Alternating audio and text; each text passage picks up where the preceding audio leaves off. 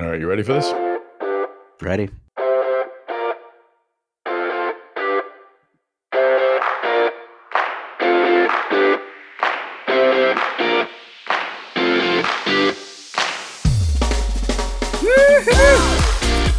This is Tom Salemi. Welcome back to the Device Talks Weekly Podcast. It's great to have you here. I'll be on vacation next week, so this is one of my last duties uh, before I take off. So uh, we're going to talk about diabetes in this week's episode. I spoke with Brad Paddock. He's the president and CEO of CeQur. They have an interesting uh, delivery technology that uh, Brad will get into. He's a, a med tech vet. He's worked at big companies, small companies, Kyphon early on. So uh, he is uh, he's seen it from every angle. So, uh, very insightful conversation with uh, Brad Paddock. And then later on, I'm going to run an interview we uh, we used on our Medtronic Talks podcast uh, a few weeks ago. I spoke with Sean Salmon, the executive vice president and president of the diabetes operating unit at Medtronic. Clearly, there's a lot going on at Medtronic in the diabetes space. They have interesting deals with Blackstone. They have a lot of very cool technologies happening. Uh, it's been identified as an area where they'd like to see more growth, and we'll talk with Sean about that. So I'm sure you will uh, find some insights in that talk as well.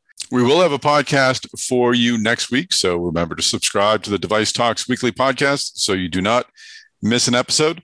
And now it's time to bring in my podcast partner, Chris Newmarker, executive editor of Life Sciences at Mass Device. Chris Newmarker, how are you, sir? Good to be here, Tom. Happy Friday, TGIF. TGIF, Chris, as you know, I'm, I'm headed on a vacation. So oh, uh, let's just great. say, uh, uh, funny anecdote here. Uh, joke, joke, oh, joke, laugh, laugh, laugh. Now let's get into the top five new markets news.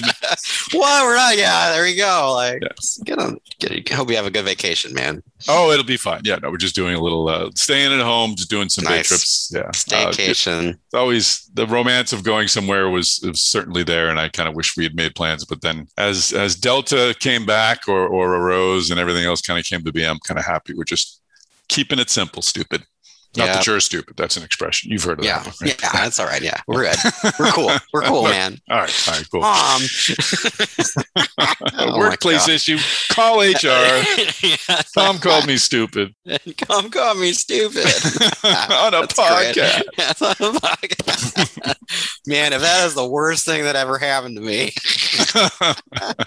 yeah, I know. We both oh, have, have had interesting weeks dealing with uh, interesting people. So uh, yes, indeed. Yes, it's good to speak to a friendly face. The, yes, there you go. But you you do have a, a killer uh, Newmarkers newsmakers this week, so uh, yeah, uh, wow. Let's, let's, roll into that. A lot of big names. A lot so of big much names. for a sleepy summertime, that's for sure. All right, um, so, and, and, right now, Tom, we're in the thick of earnings season again, so woo-hoo. it's all rolling out. You know, I you know, okay, I'll throw this out. I mean, you know, when we don't you know, it's amazing actually. Like what uh, Mass Device readers read the most this week was not related to earnings, um, but um, I mean, overall, uh, Q2 wasn't was pretty good.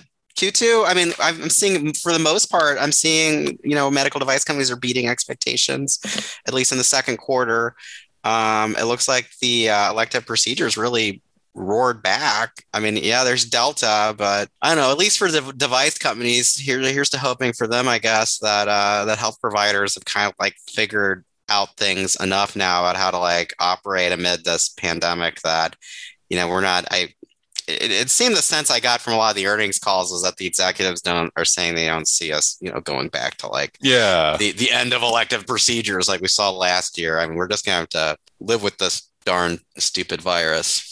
It's going to be interesting to see how it plays out. I know Scott Gottlieb put forth the theory that we're kind of m- mostly through this, that there are a lot more cases than are being reported, and we're kind of uh, uh, maybe a few weeks away from coming out on the other side. So I think Man, people I, sort of, I hope so. But I think we kind of have a, a better understanding of how things will flow. But I say that, and I realize that we we don't know what we don't know. I mean, there's right. things could go in any direction. Uh, but uh, good. I'm glad to hear that. Yeah. Uh, that if we knew the future, we could like bet on sporting events and win, and you know, like would be, you know, just hanging out our lake houses now or something, you know. But you know, we we don't okay. know the future. okay, Biff. That's right. hey, McFly. All right. Well, let's find out what Mass Device readers yes. were uh, were reading about. So, what's number five on the New Newmarkers Newsmakers list? You know, number five on the list, this was very surprising for me. This was like BD acquiring resorbable polymer maker Tepha and uh, you know this actually got a, a, decent amount of attention on mass device. Um, you know, I think I think this uh, materials acquisition, like uh, you know, you know, matters for people in the space. I mean, uh, Tepha has resorbable polymer technology. Um, you know, BD, uh, you know, says this polymer technology is going to accelerate the growth of their, you know, of their, of their business around surgical mesh and, and soft tissue repair. You know, the reconstruction, regeneration. Um, so, so yeah, like BD, uh, like acquiring like kind of like a resorbable polymer tech that, uh, you know, could uh, could potentially give them an edge here. Very cool. Very cool. Yeah. Cool orthopedic stuff. We'll have to learn more about that in a, in a future podcast. All right. What is number four on the Newmarkers Newsmakers list? Now, number four on the list, we're moving all the way from materials to, to like software AI, you know, like, you know, in, this case, we've got a Medtronic, you know, announcing that the FDA cleared uh, two of their uh, AccuRhythm AI algorithms. And these are, you know, artificial intelligence that can run with their uh, LINQ 2 insertable uh, cardiac monitor, and uh, they're uh, you know th- they're they're thinking this AI is gonna you know the idea is this AI is going to improve the information that uh, doctors are you know receiving from uh, you know from these uh, you know insertable cardiac monitors. Hopefully, uh, you know improve uh, diagnosis and treatments. So, so I think, getting, some AI to to bear. I think we should take a, a moment to appreciate that uh, our medtech industry, the ones we've covered for well, the industry we've covered for so long, now does include these these great these great technologies, resorbable polymer technologies, AI. It's all falling under our medtech umbrella. So this yeah industry is evolving and becoming even more fascinating to we're cover. exciting we're doing innovative things and man it's it's a far cry like uh, years ago i did an interview with uh, mir imran who um, would be sure. really cool to get him on soon but uh, you know uh, mir one of mir's great claim to fame was he uh, he was on the team that made the first infla- uh, like implantable uh, cardiac defibrillator and he was telling me back then, um, it was like late 70s, early 80s, FDA uh, said it, it, couldn't have any software in it. Wow. No, no software. Had to be uh, totally analog. Have a, a, little tiny squirrel keeping it going, or, or what? Yeah, I mean, yeah, something like that. Little beetle. They they found these beetles that could go inside of the ICD. That, wow.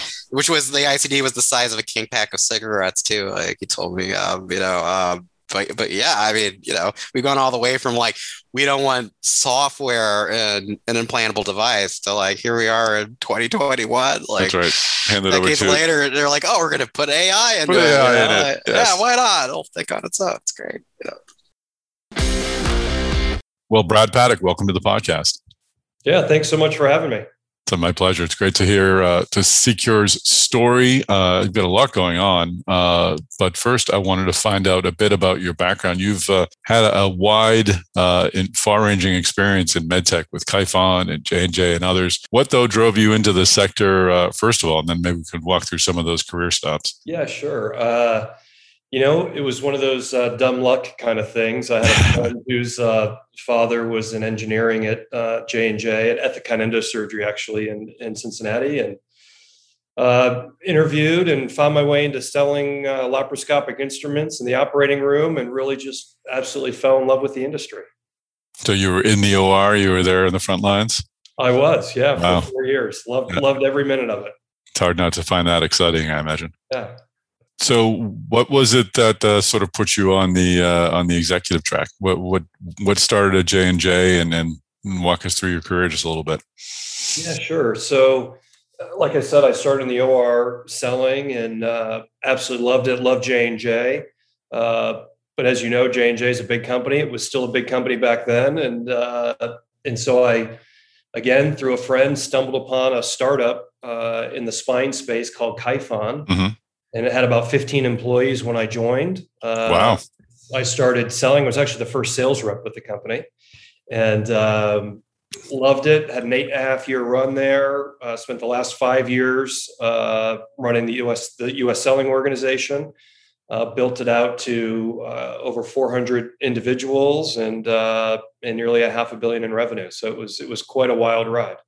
Yeah, Kyphon is one of those meteoric stories in, in medtech uh, what was that process like starting with, uh, well, with you as a single salesperson and then sort of building out that team? And uh, is that a sort of singular experience or was there a formula there that you learned that you could apply to other areas? You know, uh, you know, I'm an entrepreneur at heart, and I think uh, you know, in an early stage startup, it's that entrepreneurial sort of spirit that that carries you through, and the day to day problem solving, and sort of figuring out the commercial model, you know, and what what does success look like. And I think that um, well, every startup medtech's model is slightly differently. I think it's the learnings. You know, when you're in the trenches, you you pick up the signals and you learn how to adapt and navigate. And so, uh, so yeah, I think that experience has carried with me uh, throughout my entire career. And uh, what ultimately, uh, uh, Kyphon would go, of course, to be on to be acquired by by Medtronic. Uh, what was that? Uh, what was that experience like? You know, it was incredible. Um, obviously, we built the company up to a substantial size, and uh, at the time, you know, Medtronic acquired us for uh, for a nice premium.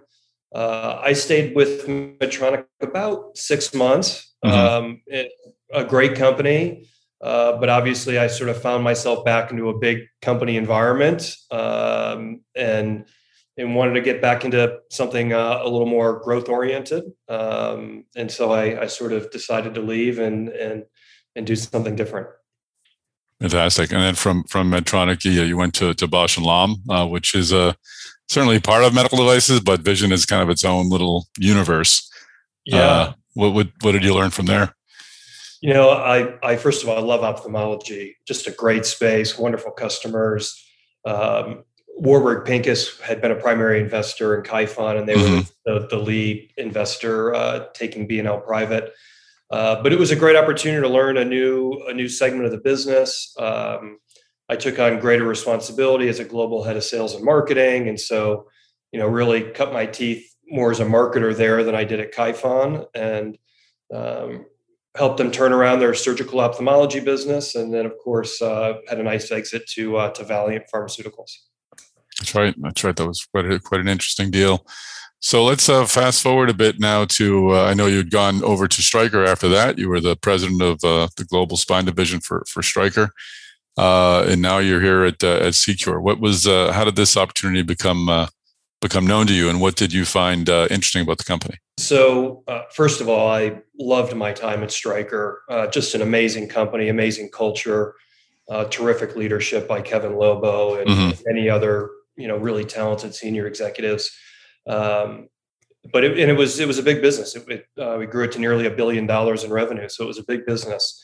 But while I was there, I had this inkling to uh, get back to my days at Kyphon and uh, my sort of entrepreneurial startup uh, time. And so I spent, you know, I I, I kind of had feelers out for a number of years, and nothing had really come across my desk that that looked exciting until I until I came upon, upon CeQur. And in many ways, it, it reflected many of the same uh, characteristics of Kyphon, in that you had a really a completely revolutionary technology, uh, an enormous market opportunity. I mean, literally one of the largest market opportunities in, in med device. Uh, and then thirdly, uh, just great, a great board, great investors behind the company, believing in the future of the company. And so that was sort of the trifecta for me, and uh, and I made the jump. Interesting. And one of the powers of a podcast is my realization that I've been saying the company's name all along. I asked you how to pronounce your name, but I've been saying Secure, and it's CeQur. And I never, I've been, I've been typing it all this time and never really thought about how, how it should be said. So I'll get it right from here on in. So uh, tell us about uh, CeQur and and uh, and sort of, I mean, it's in diabetes, which is uh, an enormously important space it's an enormously competitive space. What does CeQur have that uh, that will help it compete in this space and to, to really stand out? Sure. So it's a little bit of an interesting story. CeQur had been a, a development company for over a decade, um, developing uh, a diabetes insulin delivery device of its own. Um, it was a really terrific device, you know. But as as you know, if you know, the space is very difficult to develop these types of products in and uh, but they were working hard at it. But in 2018, uh, when J and J decided to divest their med device diabetes business, mm-hmm. um, they had they had three primary businesses. One was LifeScan, which ultimately sold to a private equity firm. They had a type 1 pump business that they sort of transitioned to Medtronic. And then they had this simplicity product uh, that was still sort of in a startup mode within J&J and, and was a bit of an orphan. And, and because we were sort of a development company, it was a really nice fit. And so we acquired the technology from J&J uh, in 18. And when I joined the company in 19, uh, it was just clear to me that, that this product had already been 510K approved, manufacturing had already been prepared, reimbursement work had been done, marketing work had been done. It was really sitting on the launch pad.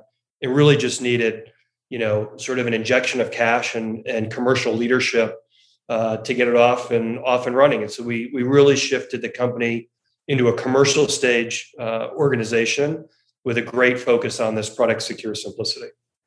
So, how does it fit into the uh, the treatment continuum for for patients? What what type of uh, person with diabetes is this used by, and and and how is it used?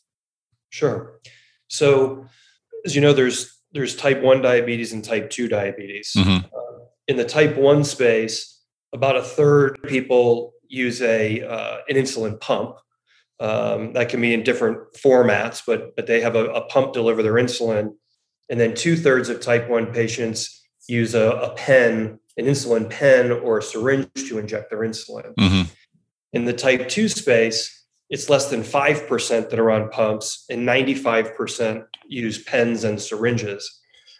Our product is essentially a wearable pen. That's the easiest way to think about it. Hmm.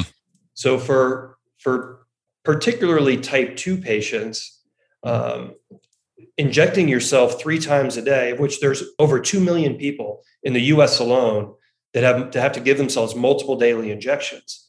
So for those 2 million people to, to carry their insulin with them, to remember to inject, to do it in a sanitary place uh, is, a, is a huge challenge. So compliance is a huge challenge.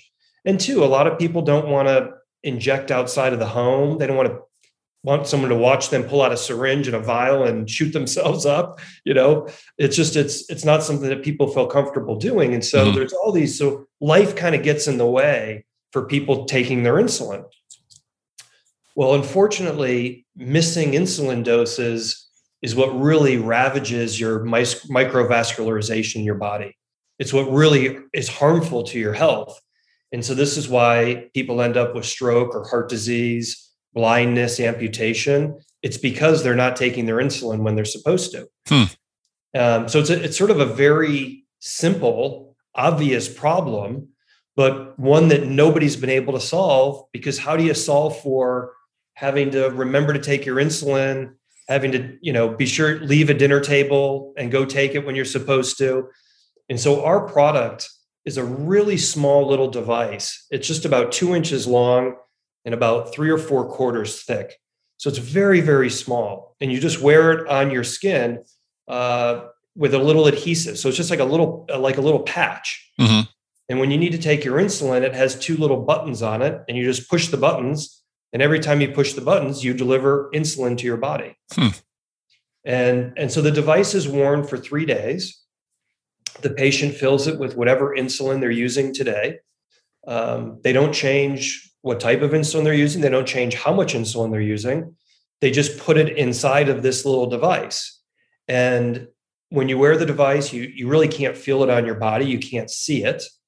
Uh, you can swim, shower, work out. Uh, you know, when you sleep with it, you can't feel it when you roll over at, at, in bed at night. Uh, it's it's worn on your abdomen. So it's it's almost invisible. But now you have your insulin with you 24 hours a day, all the time. And so when you need insulin, you can just reach down and click, click, click, and you've delivered your insulin. So after those three days, are you removing the entire device or merely uh, removing the contents and putting new contents in? Yep, you just you pull the patch off, you discard it, you reload a new one, you apply it again to your abdomen, and you're off and running. And how is it piercing or, or how is it delivering the insulin into the body? How is it piercing the skin? I guess is my sure. Question. So there's there's a little applicator that's used that that applies the patch. Um, it's really not painful. It does have a small needle in it, mm-hmm. uh, but it's a very you know very very small needle. So when you when you apply the patch, it uses a needle to puncture the skin and it leaves a little cannula behind. So you actually remove the needle and it's left with this really little micro cannula. And the insulin's delivered through that little micro cannula uh, beneath the skin. Interesting. And is there how is the how does the patient know how many times to push that button? Sure. So each click of the button is two units of insulin. Mm-hmm. So a, a patient would be prescribed by their physician how much insulin they should take at each meal. Okay. And then and then oftentimes patients adjust. If they have a, a snack, they may take less insulin. If they have a large meal, they're going to take more insulin. And and type two uh, folks have learned to sort of understand how much insulin they need to take. So with each click being two units, you know, three clicks would be two, four, six. I've just delivered myself six units of insulin. It's I don't feel anything. It's painless. It's harmless, and that insulin is just delivered through that really small little tube. Is there a need or an effort afoot at, at CeQur to develop some sort of uh, monitor to, to to perhaps even determine how much, maybe more precisely, how much insulin is required by the body? Yeah. So so the device is very precise to mm-hmm. begin with. So when you when you do a two unit click, you're getting exactly two units of insulin. You know, in the in the type two space, um, people generally have a fairly programmatic insulin regimen, meaning maybe it's 10 units at breakfast, lunch, and dinner, for example. Right. So it's a fairly straightforward, typically a st- fairly straightforward insulin regimen. And maybe it gets adjusted down to eight or up to 12 or down mm-hmm. to six. Um, so we think in the type 2 space, you know, the device as it is is really well designed. In the type 1 space, um, those individuals tend to be uh, more specific with their insulin. Today, there's some terrific technology with continuous glucose monitoring. There's a, some amazing artificial intelligence that sort of takes information from your glucose monitor and takes information from your insulin delivery device, mm-hmm. sort of has those two combine and talk to each other. And so we are going to add uh, a kind of connectivity to the simplicity that uh, will be an option for patients that do want to have that more sophisticated uh, interaction with a with an algorithm or uh, you know with a continuous glucose monitor. Interesting. Well, you raised uh, some money recently that should help toward uh, help those efforts a bit.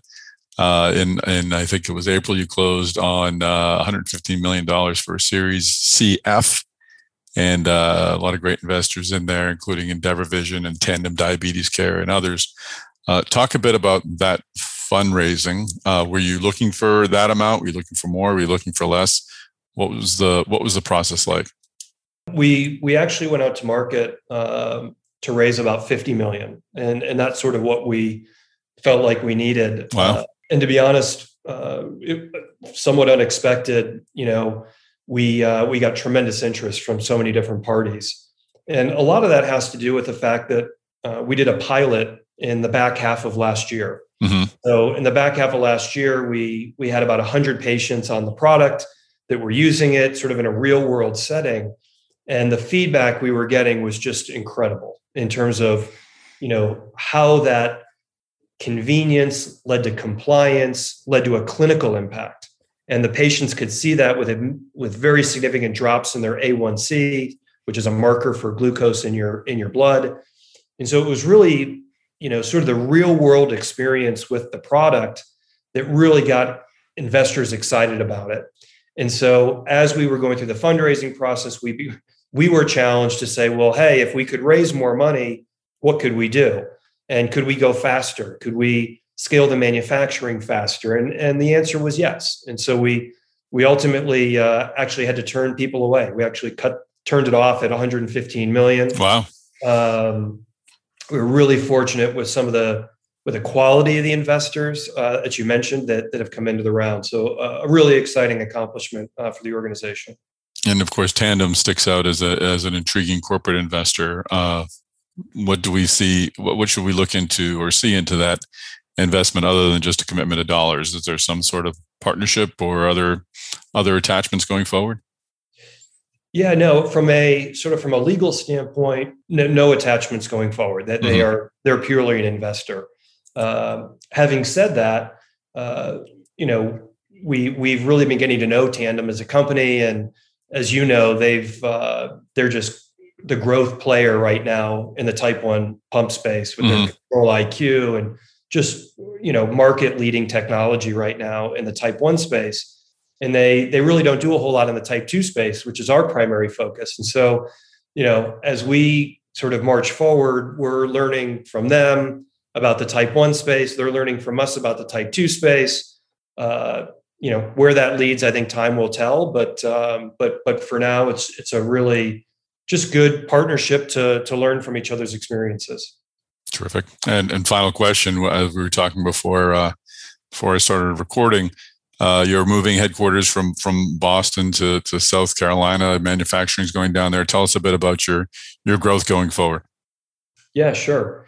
So you know this is a this is a device that you need to manufacture uh, not in the thousands or hundreds of thousands, but but in the 1000000s mm-hmm. um, and that's really a cornerstone of our success. And so we have uh, identified a partner in South Carolina that will that will help us deliver on that promise and deliver millions of units.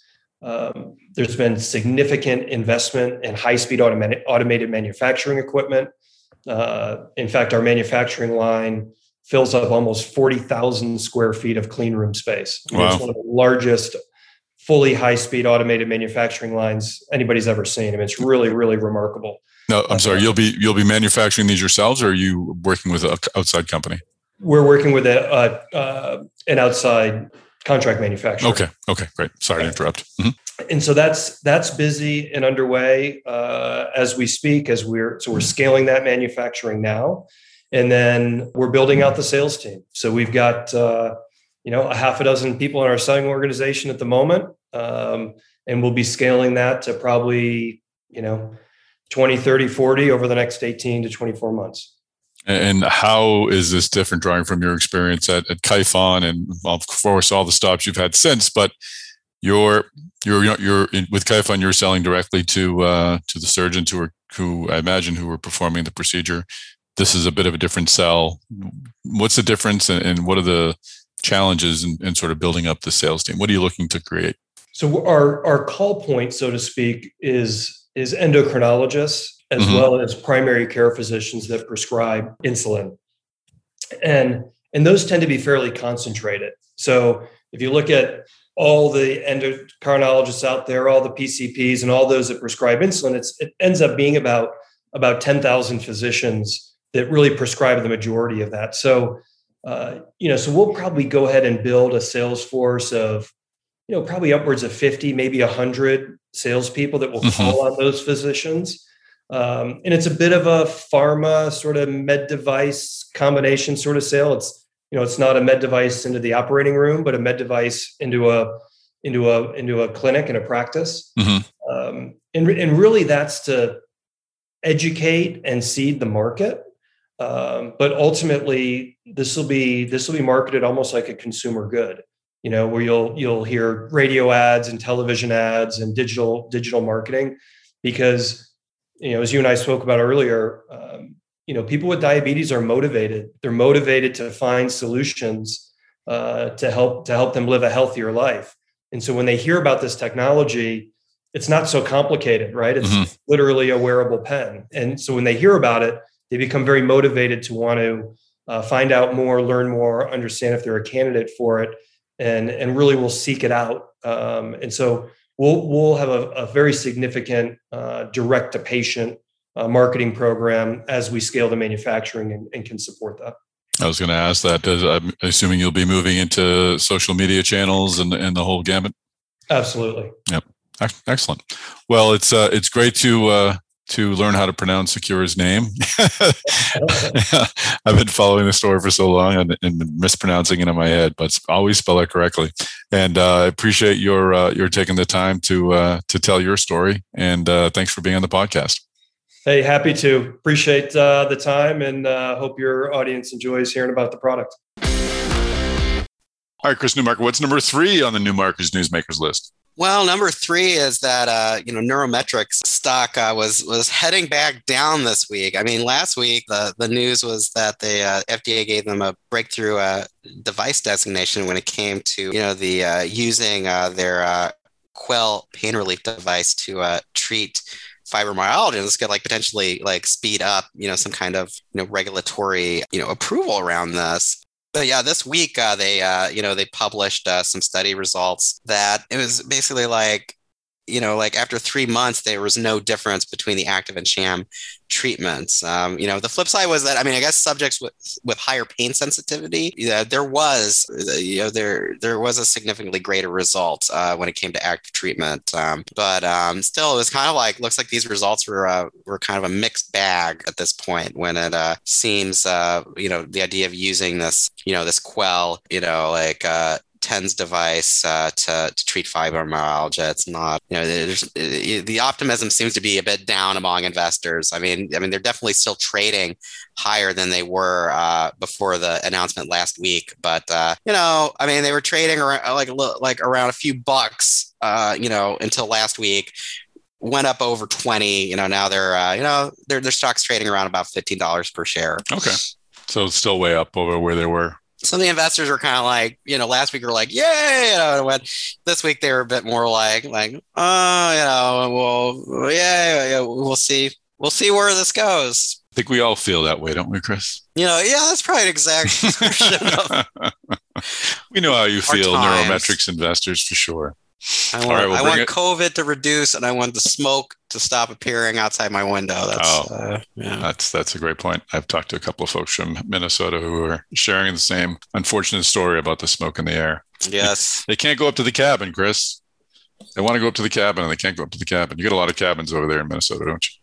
Yes, and everybody's just like I'm heading like the, you never hear the exact lake. It's always like I'm going to the I'm heading up to the cabin by the lake. The lake. That's I'm all you need to, know. That's all you need to it's know. Just, it's we a lake somewhere. 10,000 lakes. Try to find me. That's right. You're not going to find them. They're they're, they're going to be out there drinking a cold one. You know, like let's uh, let us move on to number two. number two on the Newmarkers Newsmakers list. Oh, okay. So number two on the list, we had more information out about uh, how this like huge sleep therapies uh, systems recall is going to affect uh, Philips. Uh, you know, their CEO during their uh, earnings call this uh, this week was uh, saying, you know, they're no longer going to be taking orders for the systems. Um, you know, as they as they handle the problem, they're still, you know, looking for you know some kind of authorization from FDA and other regulators uh, for the changes they want to make. And you know, it, it sounds like you know, like the the, uh, the actual effort to you know fix this problem could take um it could take 12 months i mean before they're out of the woods with this i mean it's 12 months where you know some a, a number of analysts now are saying this could be a big opportunity for resmed because mm-hmm. i mean um the uh one headline i read was like uh needham had a note they basically said philips is effectively out of the sleep device market for the next year um you know because because of this recall which involves a uh, sound abatement foam which may um you know particulate and potentially end up in uh, airway passages. It's pretty uh, pretty tough. Yeah, we'll we'll follow up with ResMed, I hope, in a couple of weeks. And uh, another company I guess to think about would be uh, in your neighborhood, Inspire Medical, which isn't a, they don't have a CPAP machine, but they have an implantable neurostim device that uh, that treats apnea. I'm sure they'll be uh, offering that up as a as an alternative to uh, yeah to breathing in uh, from a machine every night.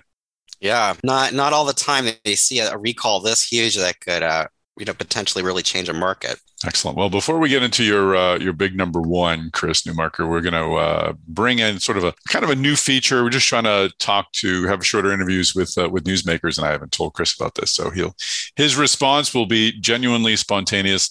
Uh, we've talked a bit about uh, ATS and the uh, American Lung Association taking a stance against uh, against Philip Morris acquiring Vectura, the medical device company, the uh, the that creates a, device, delivery devices for inhaling medicines. I spoke with Luella Amos. She is a pediatric pulmonologist at the uh, at Children's Wisconsin, and wow. uh, she's also uh, involved with ATS. And we talked about her take and her feeling about the uh, about the acquisition. I had contacted ATS, and uh, they introduced me to Luella Amos as uh, someone who would best represent their position. So uh, let's uh, listen to this, this short interview with Dr. Luella Amos.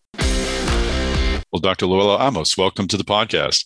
Thank you so much. It's, uh, it's great to visit with you and to uh, have you provide some some additional, I think, important insights on the uh, the news of Philip Morris attempting to buy Vectura. And, and I'd like our listeners to sort of understand from where you're coming. Talk a bit about your your clinical specialty and uh, also your work at the American Thoracic Society. So I am a pediatric pulmonologist at Children's Wisconsin in Milwaukee, Wisconsin. I have been staff here for over 10 years. And my interest in this topic um, has spawned out of the 2019 vaping epidemic in pediatrics and the EVALI epidemic, the lung injury due to the vaping um, and e-cigarette use. So, um, so that has been a pretty passionate topic for me, just because I feel like we are well behind um, the eight ball when it comes to the nicotine addiction in our youth. Talk a bit about that.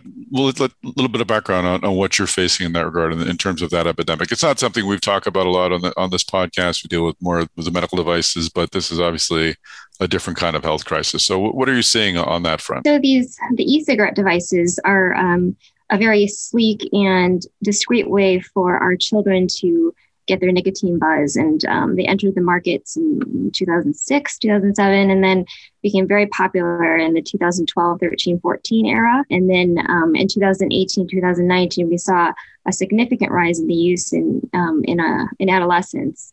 And then, of course, they discovered other ways to use it, um, which harmed the lungs and resulted in the the lung injury epidemic that we saw in the summer of 2019 before the pandemic.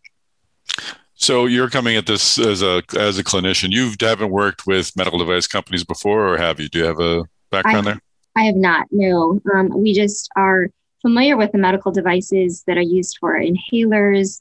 You know the um, the technology used to deliver medications to our patients with lung disease and with with asthma, um, and um, and so that is pretty much my the extent of my experience with that. Um, but then we also have seen the harm caused by the um, I guess the, neg- the, the the delivery systems for nicotine um, used in our youth. Take me back to where you heard the news that that Philip Morris was entertaining an option to acquire Vectura, a, a respiratory device company. Uh, did it? Did, what was your initial feeling? Were you surprised about about that? Absolutely. I mean, so we received information from the American Thoracic Society I am a member of the American Thoracic Society. I've been a member for a while now, and I have participated in certain committees, especially in the the younger members. I'm trying to get them involved in the society, but but yeah, so there was a widespread email sent to us just informing us of this um, this acquisition of Vectura, um, and so it was just kind of another stab in the heart a little bit. You know, we're just mm-hmm.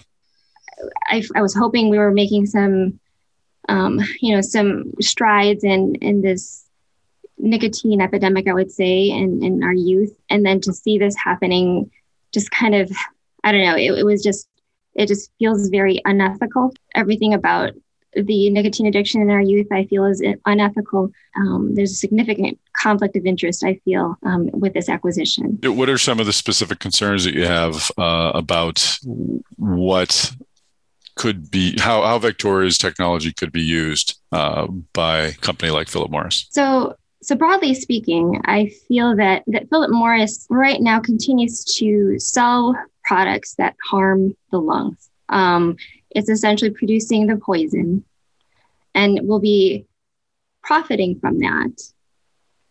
And that on the other side, could potentially profit from the antidote. Mm-hmm. Are these devices that will be used to deliver medications to the lungs. And so while they continue to be one of the leading manufacturers and sellers of cigarettes and products that you know develop, deliver nicotine into the lungs, I feel that it is it is it is unethical to also profit from the medications or the delivery devices used to treat those those illnesses that are caused by um, by cigarettes, by e-cigarettes, by heat not burn, you know, by anything that they are producing um, to try to, you know, promote this beyond nicotine campaign. And and your effort to slow or stop that was to work with ATS on a, a statement essentially saying that. Talk, I guess, talk a bit about the statement that that was shared, and uh, what do you hope uh, hope comes from speaking out? Essentially, I, I I am in agreement with our our statement saying that this acquisition has significant conflict of interest.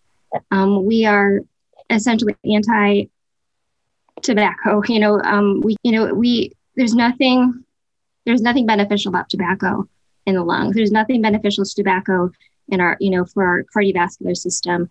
Um, nicotine, you can't really argue that there's anything good about it. And so any of these devices that they're producing will not promote health. Um, there's really no proof, and there's actually evidence against that. So, mm.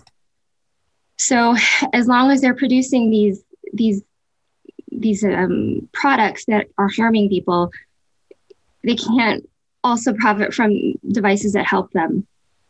You know, it, it, you can't do both. You got to. It's um. It's just a. It, it's very. It's an oxymoron. Yeah. No. Understood. Uh, and last, I guess, is you're as a clinician, uh, someone who likely would be a potential customer for devices like these, someone who at least would be charged with uh, with making them helping to make them available to patients. How would you look toward a device company that had Phillips Morris, Philip Morris as an owner or or an investor? Uh, would that factor in your decision to recommend the use of that device? Um, it would be a it would be a conflict of interest. Yeah, absolutely. It would potentially affect my ability to be a member of the American Thoracic Society. You know, it could affect my uh, credibility as a pulmonologist. Um, so, and, and I want to be a good model for my patients who I'm telling to stay away from these these devices and, and any tobacco products. And and final final question. I do this a lot. Do, do, have you talked to other clinicians about that? Do you feel like your opinion is shared by many? Absolutely. Yeah. Absolutely. Yes. Um, everyone in our office will be behind this. Well, it's, it's great to find uh, to hear directly from you, and uh, appreciate the the time you took today, Dr. Amos. Thanks for joining us on the podcast. Thank you so much.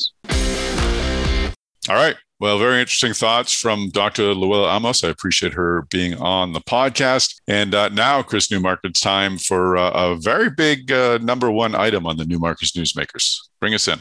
Yeah, number one is uh, we've had uh, like Hillrom's stock like rocketed up this week um, off a Wall Street Journal report that uh, Baxter may be in like in the early stages of uh, talks to acquire Hillrom. Um, you know, it was anonymous sources, WSJ citing people familiar with the uh, matter. Um, but a really, really intriguing possibility here. And, you know, the, uh, you know, markets uh, were, you know, sending up uh, Hillrom uh, stock a lot this week uh, because of it.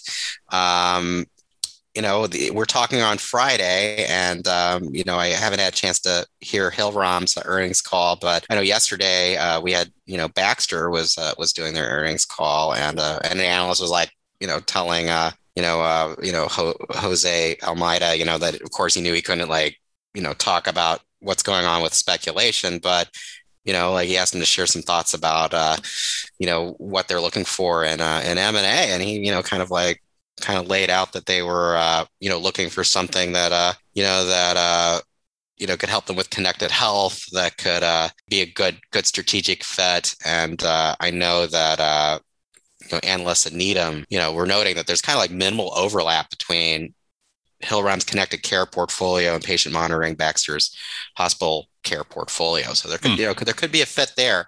Um, they, they were also saying though they didn't they were kind of a bit skeptical that that Hillrom would you know really uh, you know help Baxter's uh, growth rate, which they said was kind of like similar to Hillrom's. But um, but yeah, I mean, you know, very interesting. I mean, we've been talking about this. That I mean, you know, what, what's going to be the next uh, big uh, M and A deal? And um, you know, maybe Baxter Hillrom sounds like it's something to at least keep an eye out. It's intriguing. Well, Joe Almeida, of course, was CEO of uh, Covidien when it was acquired by Medtronic. So uh, here he is, yep. potentially changing the landscape again, except yep, as the acquirer this time around. Here you go. Not afraid to do big deals, that's for sure. Yep great list. Uh, thanks to our Mass Device readers for uh, for giving us the the data we need to identify the top stories of the week. And uh, yeah, do check out massdevice.com and medicaldesign and outsourcing.com for some super right. device coverage. What else do That's what right. are the other what are the other sites people need to visit? Oh, you know, if you want to find out about catheter delivery systems, we got medical tubing extrusion. We've got uh, drug delivery business news, which um, you know we we covered a, a big story that uh, our our always amazing associate editor Sean Whooley wrote with you know interviewing Dexcom CEO Kevin Sayer and uh, and of course we got our uh, pharma industry sites, uh, drug discovery and development and pharmaceutical processing world. But you know, definitely for like all things medtech, go to massdevice.com. You know, check out MDO. That's where we do our deeper dives. First, I want to introduce our sponsor, BMP Medical. I had a chance to speak with Ed Kangas. Ed is the Vice President of Sales and Marketing at BMP. Ed, tell us a bit about BMP. Thanks, Tom. Yeah, BMP Medical is a third generation family owned business with 43 years of experience in the plastics manufacturing industry supporting original equipment manufacturers. Uh, we're ISO 13485, we're FDA registered and MedAccred accredited. Our customers look to us to provide production support in plastics injection molding, injection blow molding, two shot molding, and insert molding.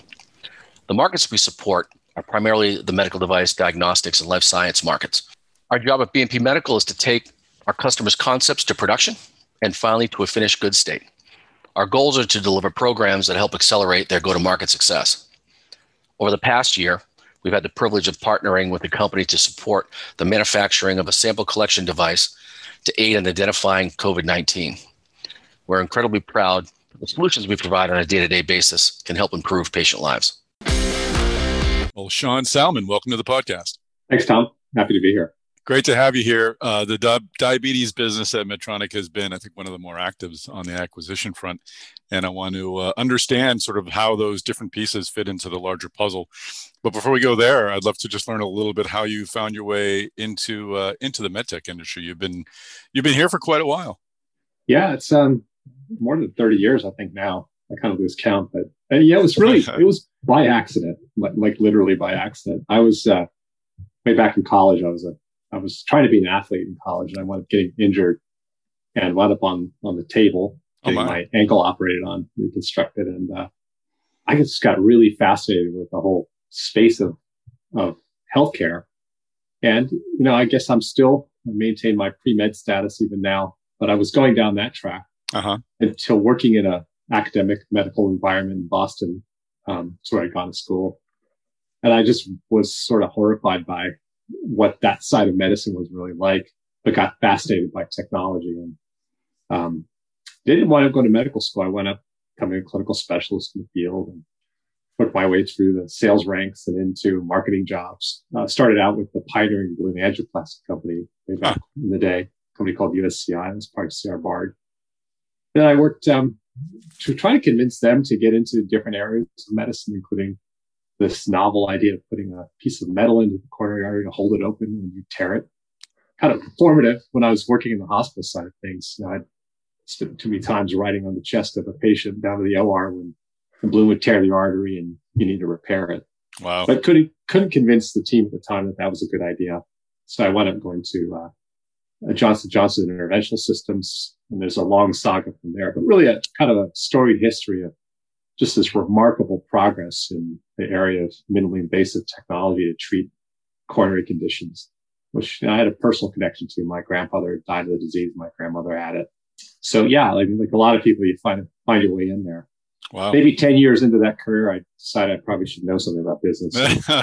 you know, went off and learned that and uh, did a startup company, worked in the pharmaceutical industry for a little while too, and, and advertising. So I learned a lot about a, a whole bunch of this disease conditions, but sort of the background of all the risk factors, hypertension, diabetes is one of the products areas mm-hmm. I worked in, dyslipidemia. But I've spent the last 17 years at Medtronic, mostly on the cardiovascular side, which I still do some of that. And, uh, of course, running the diabetes business now. So it's, it's been just a remarkable, rewarding career. And I just, uh, I just get excited going to work every day. There's something more that we can do. That's great. Can't ask for much more than that. I wasn't going to bring up our college connection, but you you you you mentioned college. I went to BU. I think we love overlap by a year or two. What sport were you playing there where you got injured? Well, I I was trying to be a track athlete, but ah. tr- truth of the matter is I was not good at any of my best events. They tried to make me a decathlete, and I think I kind of peaked in high school and it was over from there. But that's all right. Not a lot of money in track, I guess, either. So that's true. You didn't miss out on a true. lucrative BU hockey career, but uh, or yeah. pro hockey career. But let's uh, that's uh, that's a great uh, summation, and it's interesting that uh, you and I, I think it's it's frequent in, in medical devices where you see folks enter the clinical side first and then decide to to pivot. Do, do you feel you're tapping into some of the same energy that you you were tapping into when you're in a hospital treating patients? Is there that same sort of caring for for patients in what in what you do now? No, I think there's really no replacement for having that connection to what mm-hmm. the real world's about, and you know, just seeing the the bad things that can happen and the wonderful things that can happen in healthcare. I think just keep you grounded about what matters you know, this, I'll remember forever when you see like those family members wringing their hands in fear when their, their loved ones on the table getting treated. And, mm-hmm. You know, it's, it's a really, really rewarding situation where they all relax and the patient comes through and does really well. And the opposite's true also. You know, if something bad happens, have complications there, but it personalizes a lot of what that's about. So as you're driving through all of the motivating reasons why you want to get a team aligned to do something in medtech. I think having that uh, real kind of connection to what matters and just keeping yourself grounded that every day. Yeah, the diabetes business, it's a little different because hopefully if we're doing our job right, they're never going to get there. We don't want mm-hmm. them at the end of those cardiovascular complications that, you know, I spent most of my career being involved with. But I think it's in a similar way, just having that understanding and empathy for what somebody living with this condition has to go through. It's just different than all the stuff you learn in business school, right? Absolutely. but but I do think that the the diabetes community perhaps is the one that is most closely connected to medtech and that in that the patients there are so active in their care they're such strong advocates literally you know track clinical trials and want to know when products are coming out it's, it's obviously essential to them in, in every definition of the term. What is that like for you leading this group, knowing that you're you're serving such a a passionate and an invested population? Well, you know, Tom, I think that that's absolutely motivating to me to know that you've got this community that's so involved, so engaged, and you know, really rooting for success all the way around. And they have high standards, and mm-hmm. they're pushing the boundaries for all of the things that are in the way of, of getting to those technologies. But I'd say that that's sort of, that's a vocal group, an important group, typically in the type one space. And you find a complete apathetic population in type two where mm. you, know, you kind of go through this cascade of failures before you get to insulin. You're at the end of the line. By then, a lot of the healthcare practitioners and the patients themselves have sort of given up hope that they can change their fate. And there's just a lot of just awareness issues and yeah, even insulin itself is that kind of end of the line drug is viewed as some like a like a failure for everyone. And the doctor didn't get patient convinced; they made bad choices. And it's really that's a mischaracterization too, because you can do so much better by having that insulin therapy earlier in the course of the disease, you know, type two. So it's really it's all over the place. And there's a I think what I've learned about diabetes is that it's a very personal disease and a very different experience for everybody who lives with it, no matter what type you have, whether it's gestational or if you've got, you know, type one or type two. There's just very, very different experiences. And when we think about innovation for services or products, we have to be really clear about, you know, what we're doing for whom in that, in that pursuit. So mm-hmm. it's, uh, I think it's easy to characterize a market like that as, you know, one thing or another thing, but it's a lot of things, which makes it, uh, both interesting and, and difficult. Good point. So let's talk about how that uh, that population and, and your understanding of that population, how that has sort of informed your strategy and Medtronic strategy for for diabetes. Uh, as I mentioned up at the top, you've made some some strategic acquisitions in recent years, Nutrino and Klue. Let's let's kind of walk through a few of the acquisitions and how they fit into your portfolio. Let's take a quick break from this conversation with Sean Salmon to visit again with our episode sponsor, BMP Medical. I'm here with Ed Kangas. Ed, again, is the Vice President of Sales and Marketing at BMP. Ed, I understand BMP is working out of a new facility. Tell me about it. Sure, Tom. In 2019, we moved into a newly renovated 80,000 square foot manufacturing facility with an additional 20,000 square feet of expansion space in support of our growth and the growth of our partners. We support our OEM partners from product design and development, R&D tooling, mold design and development, injection molding and injection blow molding production, and clean room assembly and packaging. Currently, all our manufacturing capabilities reside in a Class A clean room. We also offer Class 7 and Class 8 assembly and packaging services. We are consistently investing capital and improving our facilities and resources to support our clients' growing critical applications. Some recent examples are ongoing implementation programs of IQMS, MedAccred accreditation, and support of risk mitigation for our customers, continuous Six Sigma training, and continued equipment and technology upgrades. That's great, Ed. And finally, how does BMP work with its medical device clients? We're incredibly proud to be manufacturing medical components and devices that matter. Trust, relationships, and a commitment to successful outcomes are what we strive for at BMP Medical. We're proud of our history, family driven culture, and our experienced, stable workforce. You'll always experience one on one personal touch when interacting with BMP Medical. Whether you are reviewing a quote, discussing validation protocols with our quality team, or reviewing mold design with our engineering team, you'll always experience a friendly, knowledgeable, and highly dedicated team. We work endlessly to provide optimal value, and the size of our company allows us to be agile to your evolving requirements. Whether you have a new device concept, an approved design, or molds to be transferred, we'll work with your team to provide the best and most efficient solutions possible. Excellent. Well, thanks so much for sponsoring this episode. For more information about BMP Medical, go to bmpmedical.com. And now let's get back into this interview with Sean Salmon of Medtronic. You've made some some strategic acquisitions in recent years, Nutrino and Klue. Let's let's kind of walk through a few of the acquisitions and how they fit into your portfolio. Yeah, look, I always think about strategy as sort of answering that question of what are you providing to who, and it, it causes you to to really focus on what is it that you want to, what value proposition you offer. You know, I think we got a little bit astray in our diabetes business. We didn't really organize around who are we trying to serve? And it was really that intensively managed patients, the ones that are using both background or basal insulin, as well as um, mealtime insulin. And, you know, we used to sort of decide where it is that a patient should go in their journey to get the best outcome. We had one solution. It's this pump solution. And, you know, in the United States, which is the most heavily penetrated market for type one that's probably what 30, 35% of the patients actually get to this sophisticated automated insulin delivery mm-hmm. that we've, you know, we've been at for, for multiple years, multiple decades now and making it better and better. It's even less common in, type twos, of course. And then when you get outside the United States, maybe it's 10% of the population. Wow. So the vast majority of people using background and mealtime insulin are doing what they call multi, multiple daily injections. Your ability to control your blood sugar on multiple daily injections is thwarted by a lot of things. What you eat, uh, how, what activity you do, how you respond to both the food you eat, the insulin you take, all kinds of different stressors in your system, you know, things from like puberty to just mental stress. The fact that we were only offering one solution to get people to a place where their blood sugar is in a really healthy range, not too high, not too low, has both everyday implications, your mood, how you're going to be interacting with people around you just by having excursions with blood sugar high or low.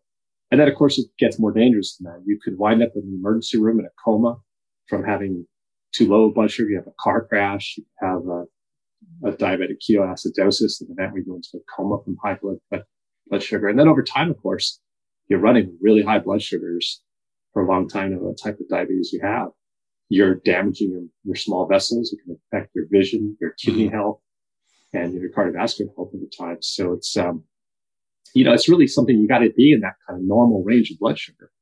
So I, I say all that just as kind of pretext for what decisions we want to make.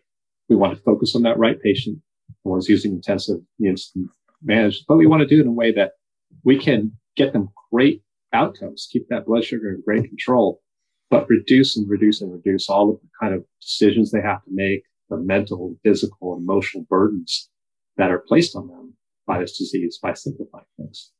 So the first one we wanted to do was really expand our paradigm about you should be able to choose how you want to get your insulin. I talked about how diabetes is a personal disease, right? Some people mm-hmm. really, really don't want anyone to know they have diabetes type. So wearing a big clunky pump on them is not something they want the world to see. So that mm-hmm. discretion is important. Or you could live in a country somewhere where you just don't have the, the healthcare resources to allocate money to s- such a good and sophisticated solution. You want to do something simpler. So we, we purchased a company called Companion Medical, um, which is the first and only FDA cleared smart insulin pen. It's a pen and it's an app system. And what it does is allows us to collect the information from our continuous glucose monitor, anyone, frankly, or blood glucose that you use from the finger stick, and then correlate that with how much insulin do you have, how many calories have you eaten, particular carbohydrates have you eaten, and we can give information to the patient that helps them get to better, healthier blood sugar range, but at a lower kind of um, technological hurdle, mm-hmm. at a lower entry point for cost, and without adding a whole bunch of new effort or difficulty. So, you know, right now that that's important because we've already seen people whose time that they spend in a normal blood sugar range just by having this information on their phone where they can see how much insulin do I have? I have a calculator that when I eat something, you put in how many grams, you know, how much insulin's there. And it tells you how much insulin you need to take that meal. You make fewer mistakes. So that time in the normal blood sugar range gets a lot better um, by by about five points, which is that's that's a, a really big help improvement in the world. The other two acquisitions we've made, one was called Nutrino, one was called Klue. The first one, Nutrino, is an it's a machine learning platform first and foremost, and it also contains the world's largest food database. So one of the problems if you have to put into your calculator, you know how many grams of carbohydrates you have, it's really really hard to guess. Try that in a restaurant; it's even harder still. Sure. Right. So we can, we have this really good content of what's in food. And it's not just carbohydrates. Know, how much fat or how much protein is in that can also affect that. That's really, you know, at the surface level, you say, okay, great. You've got this really accurate way to get information about carbs, but that's adding a lot to have somebody go and log all that food. What we also can do is using a bunch of passive and actively collected data. We can tell that you're a creature of habit. Tom, you probably eat about the same thing every day for lunch at about the same time, right? Especially during the pandemic, but general, right? maybe so, no comment. So you think about, okay, well, that's interesting. Now, what do you do with that? Well, your body's pretty smart. Your pancreas is really smart. When you're about to sit down to lunch, you're thinking about eating lunch. You're already starting to take your blood sugar lower. Your pancreas does this all by itself. And we can do the same thing. We can use machine learning to predict your behaviors. We know you're likely to be eating lunch we can start to take your background insulin to a place where your blood sugar is going lower. And then when you're eating, you could tell us what you're eating and probably in big, big swaths, a kind of usual meal, a little more than I normally do, or very, very prescriptive. You know, I'm having this baked potato and uh, you know, some salmon or whatever it is. Put the whole meal content in there. So that was this Nutrino acquisition that allows us to kind of know what's in food and then be able to track that you're about to do something. But what was really important is to know when somebody's doing something.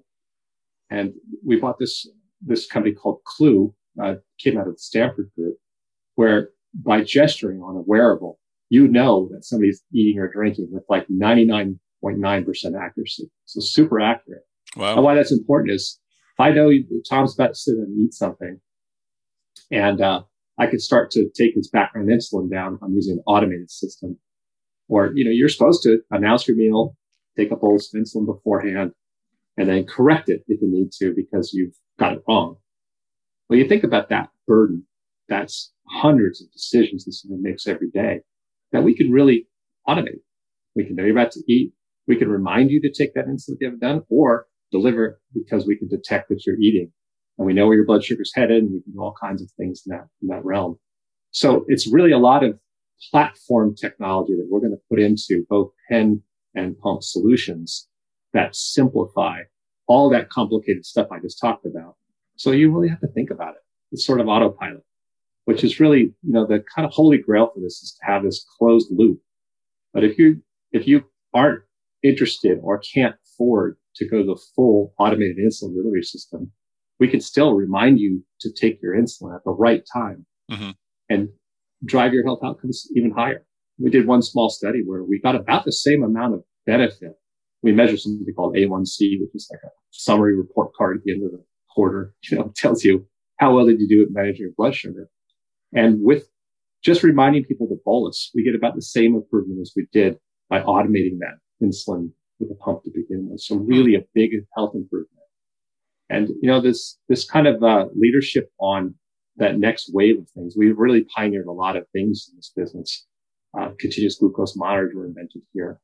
Uh, really the perfection of that insulin delivery in an automated way was done here. And I think this is the next level where we just take it to just more and more anticipation, understanding what's, what's uh, there and taking care of it in the background and doing it in a way that's not obtrusive that uh, really gets people to live their life the way they want to and kind of forget about their numbers and their diabetes all as much as they possibly can. Can't imagine how exhausting that that level of management must be. As you said, making hundreds of decisions a day uh, that uh, are literally critical decisions. How, how difficult has it been to integrate all those those different technologies into your your your business? Did they come with employees and cultures that you had to, or, or were you just buying the, yeah. the devices themselves and fitting them into what you had? No, look, you when you buy companies, you don't ever buy people. You have to earn that. Right? So there's a good point. you, know, you, you, buy technology, you buy patents, and then you know the integrations. I'm glad you asked about that because it's really important that you weave that into a fabric that keeps what's special about what you bring into the company but you layer it in the context of bigger strategy that you're trying to, to, to go forward with. And I've had a lot of experience in a number of different acquisitions over the years. And I think what always works well is when we're just upfront about what role are you playing and what, what does good look like and how do you fit into the big picture and just, you know, constantly remind everybody about how that, that all works. But you don't go in and just sort of, you know, just take the products and leave the people behind. You need, mm-hmm. So I'd say, you know, they've been very, very seamless, um, bringing all these acquisitions in. Because I think people see the vision of what we're trying to do. You talked about the activated community. Everybody knows that this meal handling thing is like the third rail of diabetes. It's, hmm. it's so difficult. It's such a, such a stress point for people. So when we put this vision together and what, how, how these uh, components fit into it. It's very motivating. People really see it right away and say this is, this is something I want to be involved in. So it's been it's been really fun. Do you put more effort into communicating with your patient community than perhaps other businesses do. Well, you know, it's it's a good question. I mean, the other businesses I work in, the cardiovascular side, a lot of them are you know, the patient's asleep on the table mm-hmm. OR.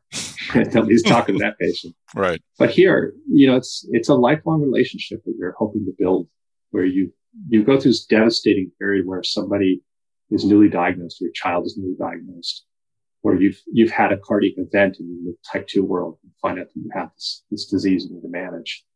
And you really want to try to get people through those areas of fear and get them to be successful in managing this disease that can feel very random. You know, you could eat the same thing two days in a row and a totally different reaction to that food. And it's just frustrating, right? So we try to get people onboarded in a very personalized way get them on the technology, support them through their whole journey um, to better and better health. And yeah, that takes a, a, constant amount of communication with them directly through people they trust too. There's a lot of very vocal people in the community who are going to make a mistake. They're going to amplify that. You do something that's great for a patient, they amplify that too. Mm-hmm. So I, think it's really, we, we are the world, world of trust. Somebody that trust you with their disease trust you that you've got something that's going to help them, trust you that you're going to get them through the friction points, the successes that they're, they're seeking. And it could be simple things like even working through insurance problems that may, may pop up in a given country. And, you know, we really, we call that in totality the, the, the experience that we're trying to really make better. Some of that's product related, some of it's not product related. And really the two core parts of our strategy are to drive innovation in product and services that are just at that better and better experience to make their, hopefully their disease fade into the background as much as it possibly can. That'd be, that that's a great great objective.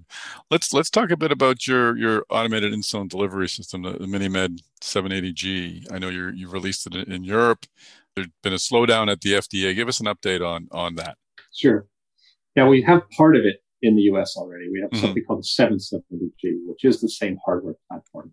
And what that does is it, it adds a lot of the connectivity features that were not there in the prior generations of product.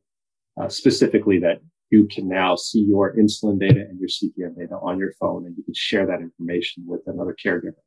You can also upload the reports automatically in the background to your healthcare provider. So you don't have to hook up to a computer and download stuff on your office visits. So it really makes that workflow a lot better. And of course, it's been helpful to have that automation of upload in the middle of this COVID environment where nobody wants to have unnecessary healthcare exposures. So it really helped telemedicine.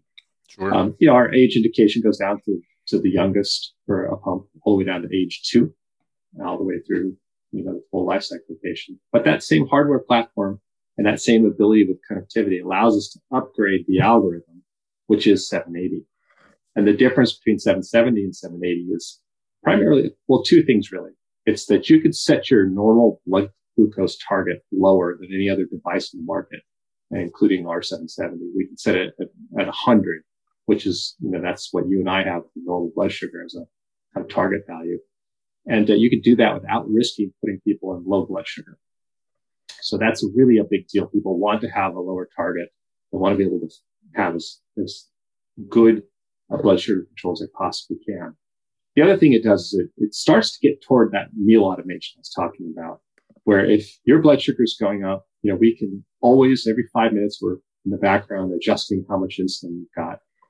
But when you eat, we can automatically bolus if you haven't corrected enough. For example, you haven't pre-bolused soon enough, or you haven't given enough insulin. We see the blood sugar going up, it automatically corrects that. Mm-hmm. It does that without having to tell you anything. It just does it in the background. It can do that every five minutes.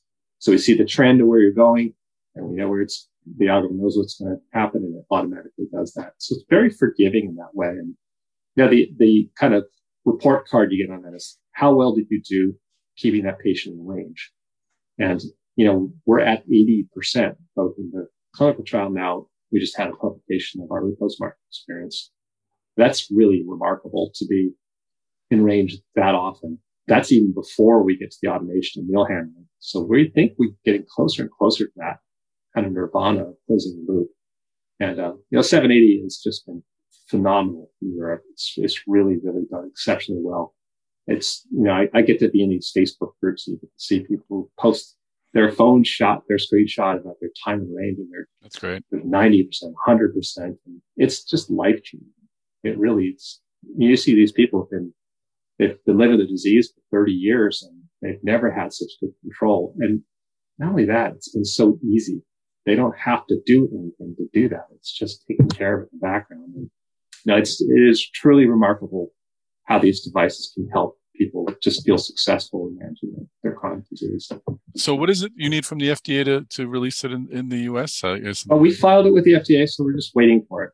Okay. Honestly, we just the FDA has been crushed. This particular division, uh, I think it's OHT7, it's the, it's the, particular flavor of FDA, yeah. has had the dual purpose of COVID diagnostics on top of the diabetes technology. So the, the entire industry has really been in waiting mode because the obvious priority has been COVID.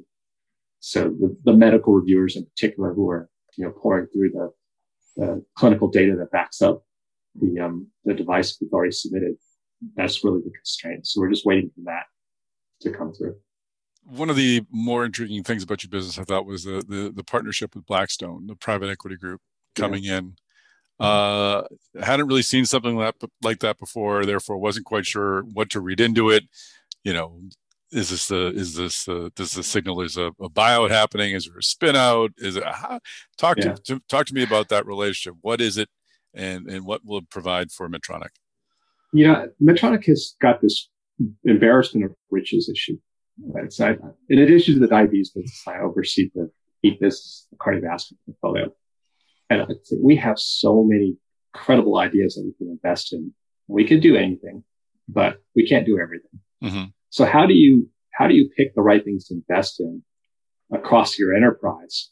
Um, and, and make sure that you're making the best use of your capital, however you allocate that from your P&L your balance sheet, or in this case, you know, through Blackstone's money. And Blackstone, this partnership with us, is helping us to, while we're working on driving some more near-term programs with our our P&L dollars. And we used our balance sheet. We just talked about three things we did with the balance sheet to add capabilities uh, to build technologies out. Um, Blackstone's something in the middle where you're using your same team, their money on riskier projects that are a little bit longer term. So mm-hmm. what it means for us is we can we can kind of drive near term projects and really disruptive things that you may not have invested in because you have to compete for resources across an enterprise or because the risk profile is a little higher. But you're doing that with your own people. So when you asked me about the integration after an acquisition, every one of those slows you down. You have to kind of rebuild everything. It's sure. fundamentally broken when you buy it because you have to fit it into all your systems and all the sophistication of that. So you're not really integrating those technologies. And from a kind of financial lens, you think about it. The, um, the return you get on the capital you invest in off your P&L, if it's successful, is always the highest. It's the best investment you can make. But, you know, your tolerance for failure there is pretty low. You want to make sure you're doing make maybe safer bets. When you buy big acquisitions, your return on capital for that is pretty diluted because you're waiting to de-risk everything. You don't want to take big risks. You tend to spend a lot of capital there. This is something in between where it's de-risked because it's your people, but still sufficiently risky. And you kind of you built in a lot of things. So that return on capital is somewhere in that middle. It is different. We don't use this a lot in medtech, but it's been no. commonly done in the pharma industry. That's right. Where they're taking like uh, phase three trials, for example, where it's a bigger trial, much bigger bet. And uh, you know, do you want to do you want to make that bet with your own capital or somebody else's? So yeah, it's a financial instrument, but at the same time, it's really, I think, an incredible way of allocating capital that gets the best of both worlds where you can take bigger risks. Our partner gets really successful. Our incentives are aligned. If we do really well with these programs, they're going to make a great return and uh, we're going to get things that we may not have invested because it's, uh, it's taking a bigger risk. It's a great point about pharma, and that is something we have seen there. But I haven't maybe I missed it. Is Blackstone working on or connected with specific projects or products? I got the sense it was rather open ended. It's very defined. So, okay. There are four programs that we have joint steering committee meetings, and okay, you know they're they're they're on the journey with us. They're not just a passive financial investor. They're there with us, uh, making these decisions, walking through all the you know ups and downs of product development. So yeah, it's been a good partnership. Excellent. Uh, uh, well, I guess this kind of relates to my final question: Is Medtronic in diabetes for the long haul? Yeah, look, we've got a really exciting opportunity in front of us. This is a very large uh, market with lots of unmet needs, rapid growth. Now, I'm not sure we played it right for the last couple of years. I'm honest with you, but I really think we've got the team in place. We've got the right investments from all those flavors of capital allocation discussed, and just a patient population at the other end of this that really deserve a better life. It's certainly not for the for this faint-hearted. This is a very difficult market. It moves fast, but it's exciting, and things we can do here are are really really rewarding. Too. Excellent. Well, it's uh, I'm, I'm, grateful you took time to to to explain all that to us on the podcast. Uh, Sean, thanks for joining us. Thanks, Tom. Appreciate the opportunity. All right, Chris Newmarker. Now is the time for us to be super social. How can folks find you on social media? Uh, you know, I'm on LinkedIn, Chris Newmarker, just like a Newmarker, and uh, you can find me on Twitter as well at Newmarker. Uh, always, uh, always happy to talk about what's going on in medtech. Lots going on, and I am on Twitter at MedTech Tom, and you can find me on LinkedIn, Tom Salemi, S A L E M I. Please do use those tags when you share this podcast episode, and please do share this podcast episode on those social media channels. And uh, please do. What do we want them to do, Chris? like, follow, subscribe. That's right. Please do subscribe. That's going to be on the back of our Device Talks weekly T-shirt when we get it. Like, follow, subscribe. Uh, I tell you, man, when we do device a real device talks event last year, next year, not last year, next year, when we do a real device talks show next year, you watch, watch out. Me and Tom are gonna have T-shirts that say subscribe on the back. That's right. We're gonna do it, man. You got to buy the merch. If our CEO Scott is listening, Scott, we need a T-shirt cannon. Can we put that in the budget? Chris and I need to fire T-shirts into the audience. Oh man, yeah, would that be fun? I can do it. Sounds good. All right. So yes, a a t-shirt cannon is a must, but, uh, I will please... not wear a costume, Tom. I will not wear a costume. we will we'll negotiate. Not going to be. Yeah, That's a it's a negotiation. We'll talk about that. Here's your costume bonus, Chris. Please do vacation, man. Good. Please do subscribe to the podcast on the aforementioned channels, and of course, tune in next week. We'll have another great episode. Actually, no, wait a minute. I keep doing that. Next week we will have another great episode. There will be no Newmarkers newsmakers because I'll be on vacation, but we do have a couple of great interviews lined up already, uh, including one blast from the past, one of our very first. Uh, golden hits uh, and a new interview that I did with uh, Andy Deshwami of uh, of Koya Medical. So uh, you will get gonna- your you'll get your podcast next, next week, folks. Don't worry about it, and uh, we'll be back with Newmarkers Newsmakers in two weeks. Yes. So we're going to close out with you playing like a vacation sound, peaceful vacation sound, ocean waves, deer uh, sipping out of a stream, bubbling uh, stream. There'll be no sound because frankly, I'm out of time and I don't want to go yeah. looking for sound. So, so All right. let's just let's just make a whooshing sound. There we go. Have a have a peaceful summer, everybody. Take care.